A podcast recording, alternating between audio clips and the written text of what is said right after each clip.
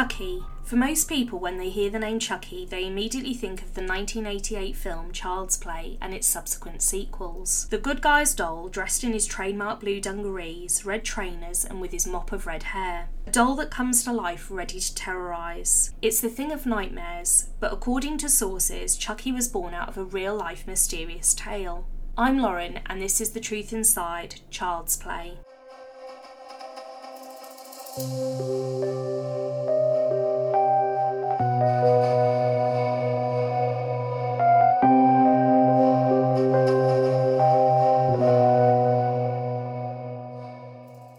Chucky came onto our screens in 1988 in the form of a Good Guy's doll. Good Guy dolls were large plastic dolls aimed at young children. They can move their head, blink their eyes, and were able to speak certain phrases, such as the iconic, Hi, I'm Chucky, and I'm your friend to the end. Heidi ho.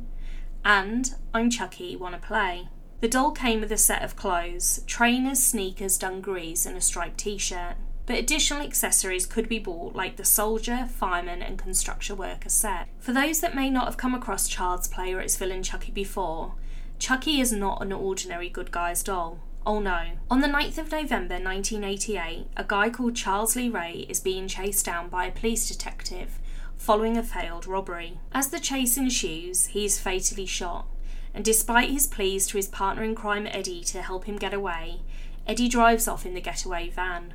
With nowhere else to go, Charles stumbles into a toy store and uses a voodoo amulet to transfer his soul into one of the toys. You guessed it, the good guy doll. When the police detective catches up with Charles, all he finds is his dead body, unaware that his soul was successfully transferred into the doll. The doll, Chucky, is then bought by a woman named Karen as a birthday gift for her son, Andy. Despite Chucky's physical form being that of a doll, he is in fact a full grown man, Charles, and as a result possesses his strength. The doll ultimately ends up murdering Andy's babysitter, and when Andy tries to warn people, he is institutionalised. Karen needs to convince police of the doll's murderous intentions before it's too late and before Andy becomes his next victim. So, where does the creepy true life event come into play? Surely a doll is just that, an inanimate object. Well, listen on. In Key West, Florida, in the 1900s, lived Robert Eugene Otto. It's said that when Robert, who mainly went by his middle name and answered to Gene, was young, he received a birthday gift from his grandfather following a trip to Germany. The gift? A doll, that Gene affectionately referred to as Robert, after his own name. Robert the doll is a little boy dressed in a sailor outfit. He stands at approximately three feet tall, his body stuffed with a wood wool known as Excelsior. His face is worn. He has two beady black buttons for eyes, and his nose looks like nothing more than two pinholes. His face is marked with what look like scars, and he sits with a dog in his lap, its eyes and tongue too big to look real. Over the years, people have explored where Robert came from. His origins have been traced back to the Steiff Company, the company that made a teddy bear in honour of Theodore Roosevelt. They don't actually believe he was ever really manufactured to be a toy, in fact, it's thought that the company instead intended the doll to be part of a clown or jester display. The outfit Robert wears was also never manufactured by the company. It's thought to have been one of Gene's own. I'll pause here and say that whilst the most likely and widely accepted origin of Robert the doll is the one I've just told you, you may also hear or read about an alternative. The Otto family lived in a large mansion. In fact, the mansion still stands today and is being used as a bed and breakfast. Due to the size of the property, the family needed help around the home. It's said that the family mistreated their servants and maids, and when one was found to be using voodoo, they were promptly fired, but not before gifting a cursed doll to Gene, Robert. This legend, in part, formed part of the idea that the soul of a grown man, Charles, could be passed through to a doll using voodoo. So, back to the story. When Gene was given the doll, they formed an instant friendship he took Robert everywhere he went. They were rarely parted, and this continued even into adulthood. Cori Convertito, curator of the museum where Robert is now kept, said, What people really remember is what they would probably term as an unhealthy relationship with the doll. He brought it everywhere. He talked about it in the first person as if he weren't a doll, he was Robert, as in he was a living entity. Gene used to talk to Robert, whispering secrets to him, which for a child felt normal. Gene talked to Robert like most children talk to their toys or imaginary friends. However, over the years, things were said to get stranger. Loud, violent commotions were said to be heard coming from Gene's bedroom. When his family went to see what was going on, furniture would be overturned, toys ripped apart, and Gene would be huddled into a ball in his bed. When the family asked, What's happened? What's gone on? Gene would reply, I didn't do it. Robert did. The Otto family have said that Gene would often shift blame for any wrongdoings onto the doll. Despite Gene appearing scared of the doll, the family kept Robert, but banished him to the attic. In fact, it's claimed that the night Gene's aunt took Robert to the attic and left him there was her last day on Earth. She apparently died the same evening. Gene built Robert his own room in that attic, complete with furniture and toys. There are also stories of the Otto family hearing movements in the upstairs portion of the house, with footsteps echoing throughout areas of the property that were meant to be completely empty. Giggles were even heard in the darkness of night.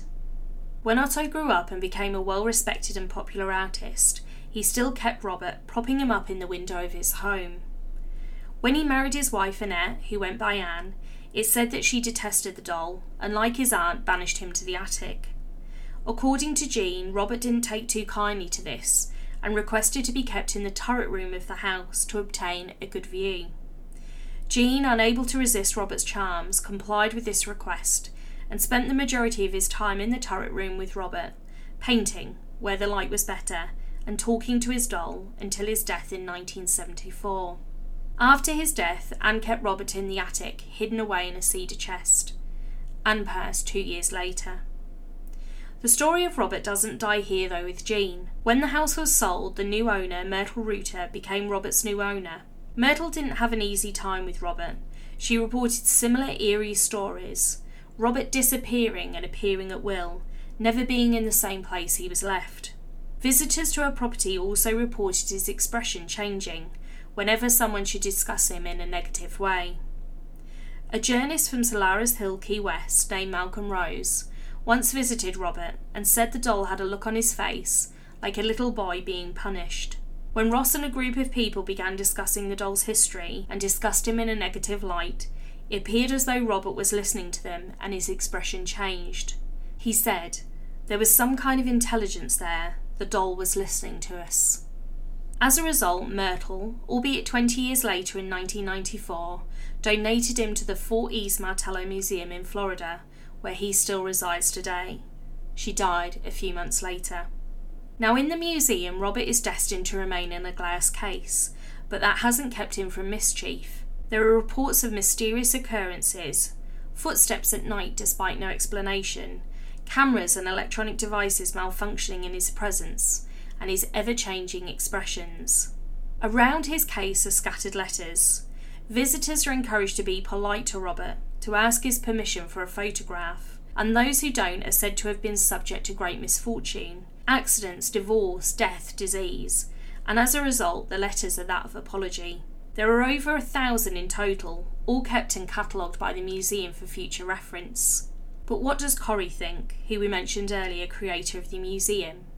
She is arguably the closest to Robert, watching over him and completing his annual checkup. She has to take him out of the case to ensure there is no damage to his body from the Florida humidity. What does she say? I've never had a bad experience with him. I've never felt uncomfortable.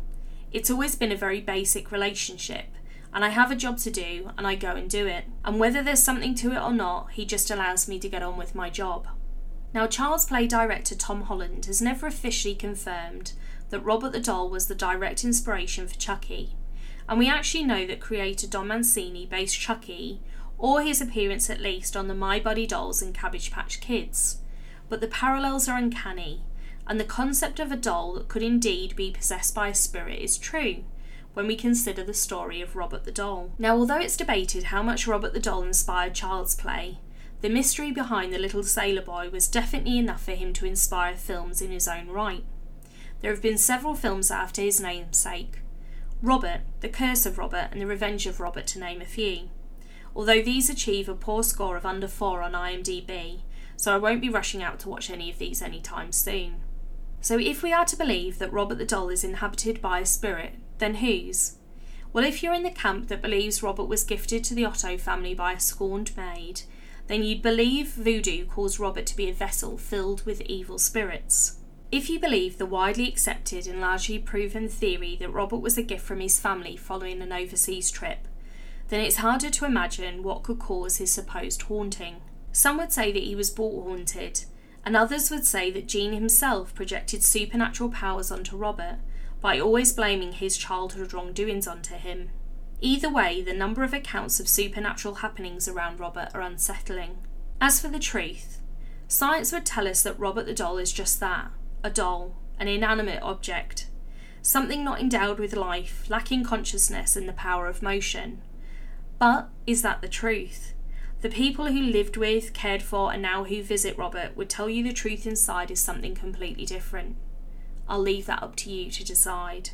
And for those that are curious, you too can write to or visit Robert in his permanent home in the Fort East Martello Museum in Key West, Florida. You can even stay in the turret room where Robert spent most of his time looking out of the window onto the street below.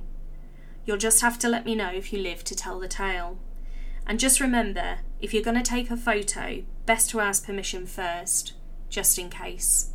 Thank you for joining me as we discuss the truth inside true crime, mysteries, and legends from around the world. As terrifying or as uncomfortable as the truth may be, Theodore Roosevelt once said, In the end, the most unpleasant truth is a safer companion than a pleasant falsehood. Until next time.